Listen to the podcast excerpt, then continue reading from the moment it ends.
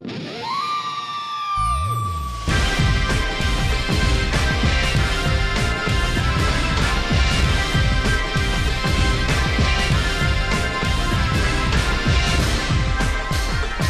藤光晴プロデューストイレパーティー。君もトイレの話をしてみないか？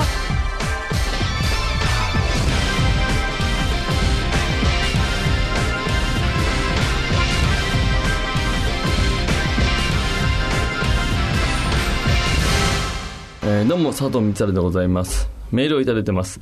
ラジオネームシャワートイレ、えー、佐藤光さんこんばんは。早速質問です。気持ちよく台をするためのいいトイレ空間ってどう考えてますか？という素晴らしい質問が来ましたね。この何が素晴らしいかというとね、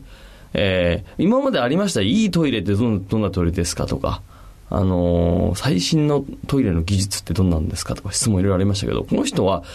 空間というテーマでこう質問を送ってきてくれたと。素晴らしいシャワートイレにですね、3トイレあげたいですね。えー、あの、まあ、急遽今週から始まったその、3トイレ、2トイレ、1トイレ制度ね。うん、まあ、今週で始まり、今週で終わるんだけどさ。まあ、あげましょう、3トイレ。あのーそうなんですよね。空間っていうところで考えたら、僕はあの、自分で、えー、トイレチェック表というのを作っておりまして、まあ、私が考えるトイレの空間の大事なポイントのチェックシートを勝手に作りながら、公衆トイレなんかに入ると勝手にこう点数をつけてね、えー評価を勝手にしているということをあの趣味でやってるんですけども、そこでやっぱ一番気にするのは、えっ、と、換気扇ですね。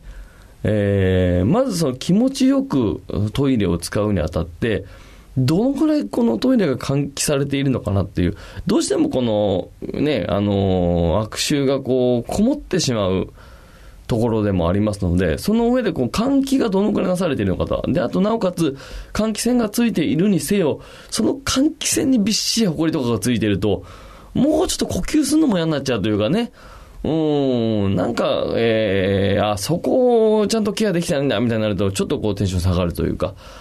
だからまず僕が、え考えたいのは、え大きさよりね、あの空間っていう意味では、まずは換気扇ですね。換気扇の、え位置と、あと大きさと、あとそのちゃんと正常に回ってるかどうかっていう、うとこですね。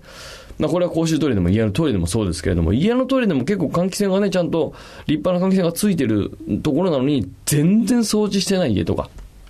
こういうのを見るとね、やっぱあの、残念だなって思っちゃいますね。で、あとは、もう、後のところは、まあ、単純にやっぱ清潔にされているかどうかみたいなことも大きいですけれども、例えば家の通りで言うと、やっぱり自分がリラックスするところですから、リラックスする空間における、そういうアイテムですよね。例えばじゃあ好きな漫画が置いてあるとか、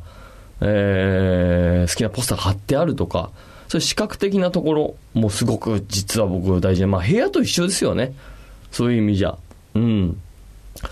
そんな中でもやっぱり気をつけてほしいのは、そのやっぱ換気扇というか、まあその換気されているかどうかというチェックポイント。皆さんも公衆トイレ入った時に、えー、ぜひ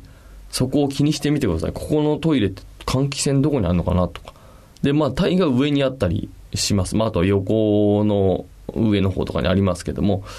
えー結構ちゃんとそのケアがなされているところは換気扇がすごい綺麗ですんで、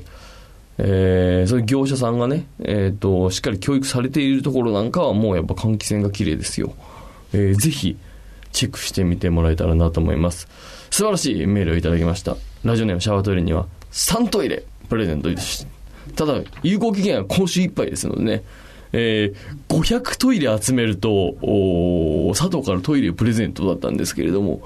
残念ながらちょっと今3トイレですか、あとね、えー497トイレぜひ集めていただいたら、佐藤光晴デザインプロデュースした、あのー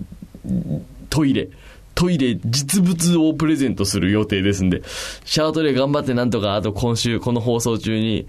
あと497トイレを集めれたら、これはあるかもわかんないですよ。まだこう、この放送続いてますんで、えーぜひ楽しみに待っててください。番組に参りましょう。佐藤光晴プロデューストイレパーティー。